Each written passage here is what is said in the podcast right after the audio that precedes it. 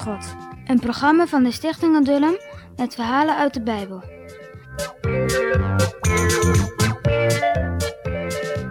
Hallo jongens en meisjes, daar zijn we dan weer.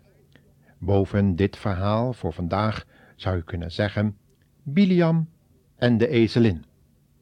De Israëlieten waren bij de grens van het land van Balak, de koning van de Moabieten, aangekomen. Balak kon er s'nachts niet van slapen. Hij was bang, vooral voor die sterke God van Israël. Wat moest hij doen als Israël in zijn land kwam? Vechten durfde hij niet. Maar wat dan? Toen dacht hij aan Biliam, de profeet. Ja, die zou hij laten halen. Die moest dat volk en zijn God vervloeken. Dan, zo meende hij, zou die God en dat volk onmachtig worden.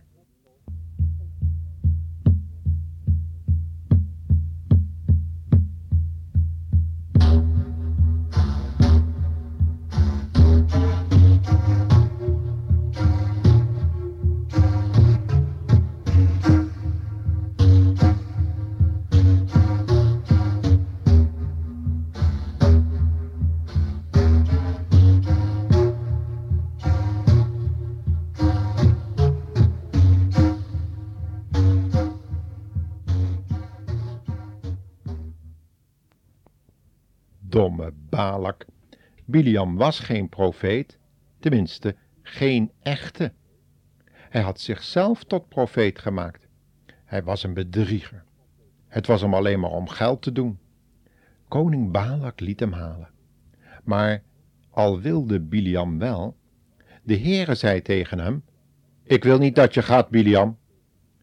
Toen durfde Biliam niet. Na een poosje kwamen de gezanten van Balak het nog eens vragen. Nog meer geld wilden ze de koning geven. O, wat wilde Biliam graag meegaan. Toen zei de Heere, je kunt gaan, maar je zult spreken wat ik je zal zeggen.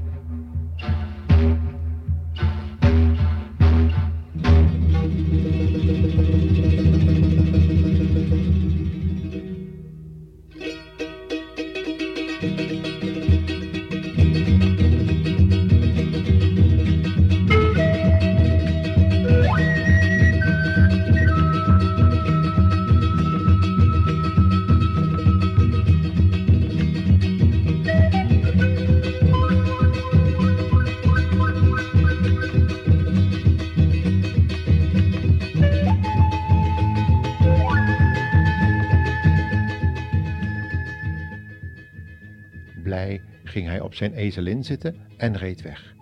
Ha, als ik dat geld maar krijg, dacht hij. Na een eind te hebben gereden, veranderde de weg in een smal paadje tussen twee muren. Opeens liep de ezelin het veld in, in plaats van het paadje, Wat zullen we nu gaan beleven? mopperde Biliam boos.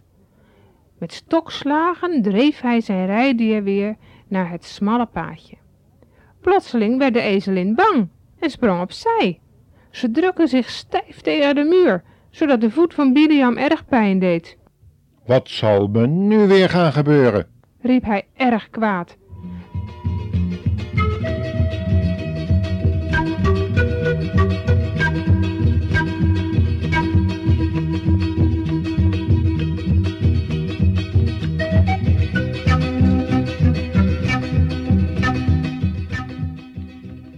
Hij sloeg de ezelin waar hij ze maar kon raken. Toen ging het arme dier op de grond liggen. Daar maakte Biliam zich nog meer kwaad over. Hij sloeg er nog harder op los. Toen gebeurde er iets dat heel vreemd was.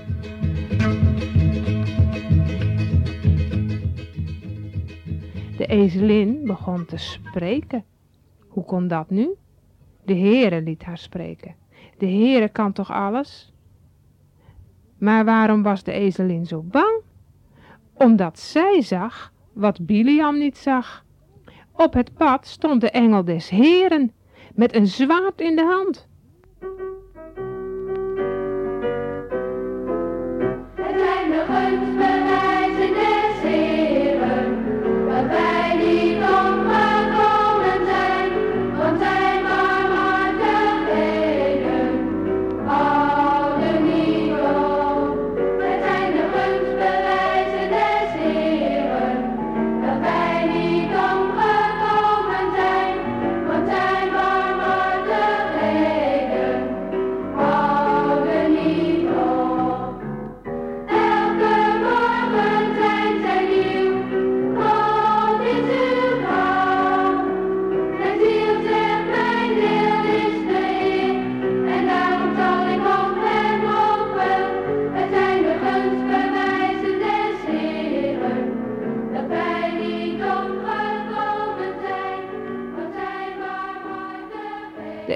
Zei, wat heb ik gedaan dat je me zo slaat?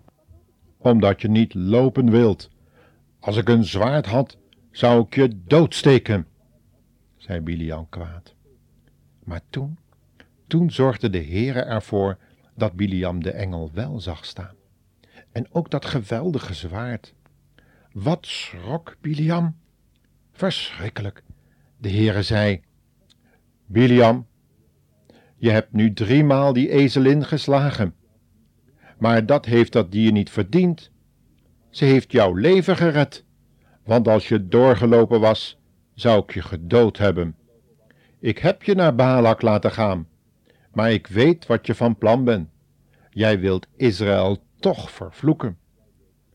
Biliam beefde van schrik, omdat hij wist dat de Heere zag wat in zijn boze hart was. Uh, zal ik teruggaan? Zei hij bang. Maar de Heere sprak, nee, Biliam, ga maar naar Balak. Maar denk eraan dat je alleen spreekt wat ik tot je zeggen zal, want ik heb dat volk gezegend. Eenmaal, honderden jaren later, zou er opnieuw iemand op een ezel rijden. Maar dat was de echte profeet waar Mozes ooit met zijn volk over gesproken had. Dat was de Heer Jezus Christus.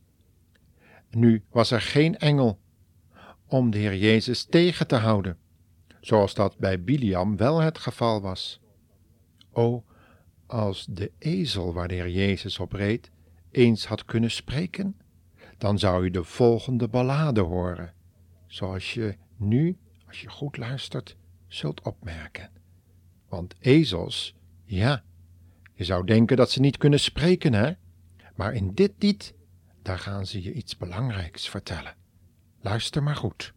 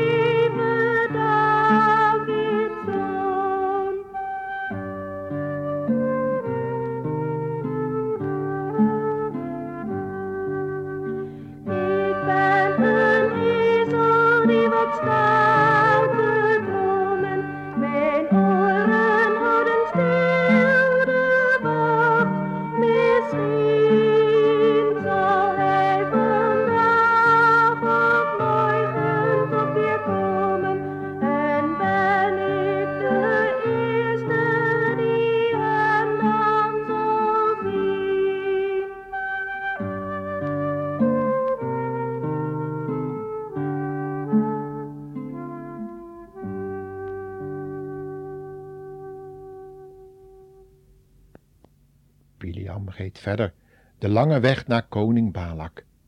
Wat was Balak blij toen hij Biliam eindelijk zag aankomen. Ha, nu zou het gebeuren. Morgen, morgen zou Israël vervloekt worden. Ja, jongens en meisjes, spannend hè? Wat zal er met Israël gebeuren? En wat zal Biliam gaan doen? Zal hij dat volk toch gaan vloeken? Of zal de Heere het voor het zeggen hebben. En dan nu de quizvraag. Wat zag de ezel? Dus nog een keer, wat zag de ezel? Je weet het wel, hè? Iets wat Biliam niet zag.